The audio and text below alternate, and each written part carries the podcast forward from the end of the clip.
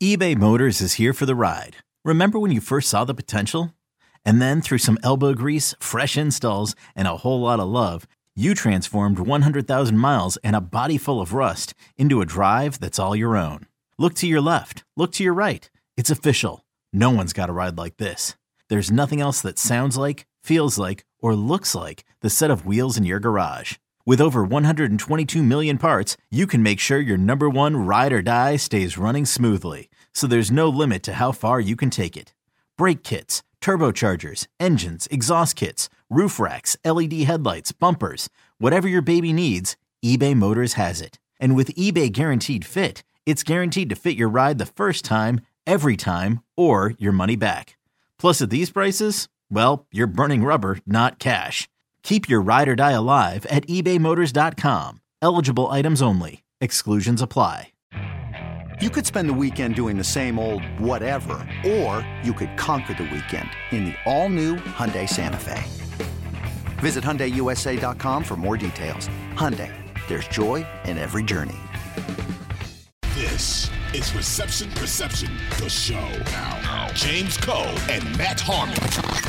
We talked about Addison on the show and the fact that his success rate versus press was right around 51, 52%. Not what you're looking for. You know, I mean, obviously, a lot of these prospects were higher than him. I think right. I really, you know, look, the reality is he's 170, you know, nine whatever pound receiver, 173 pound receiver at the combine. Yep. He's a mm-hmm. small guy. And, you know, I think the size showed up in his ability to beat press coverage, especially when you're talking about him as a X receiver uh, against physical press coverage, playing at USC last year, and he's running go routes, you know, nine routes down down the field routes. His success rate versus press on those was was low. You know, it was a struggle for him. Um, again, the overall success rate, 51.1%. That's at the 17th percentile for prospects. However, I care about that a lot less when he's going to be the number two receiver across from one of the best right. receivers on planet Earth in Justin Jefferson, who's going to consistently get bracketed, who's going to consistently run as the X receiver against press coverage on the outside. Like, if you're going cover two, something like that, you're gonna you're gonna have uh, just incredible free releases, incredible zone coverage looks for a guy like Jordan Addison, and that's really what he specializes in. That is just such a, a great fit. You know, a few people have brought the stats that like Adam Thielen was top five in, in, routes run last year. Just ran a ton of routes and had about 700 yards. You know, as right. as that number two outside receiver for the Vikings. I think they just got a huge upgrade in Jordan Addison. My major question for you, Matt Harmon, can Jordan Addison? We know he can play inside. Can play a little flanker as well.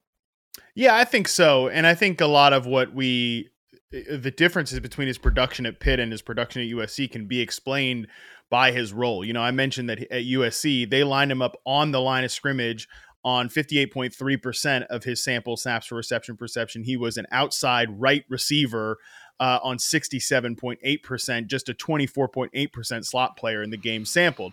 At Pitt, he was more off the line. He was a slot receiver for Kenny Pickett, who, you know, um, and again, when he was operating outside, he was definitely doing much more flanker work for the for the Pittsburgh Panthers, and he was someone who was great at working those deep and intermediate in breaking routes as a flanker. I think that's going to be his best role. Like again, when you line up and you're probably lining up Justin Jefferson, again, you're, you're going to maybe bracket him. You're at least going to have cover two on that side of the field.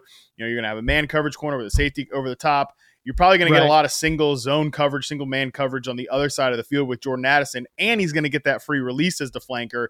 That's the key thing here.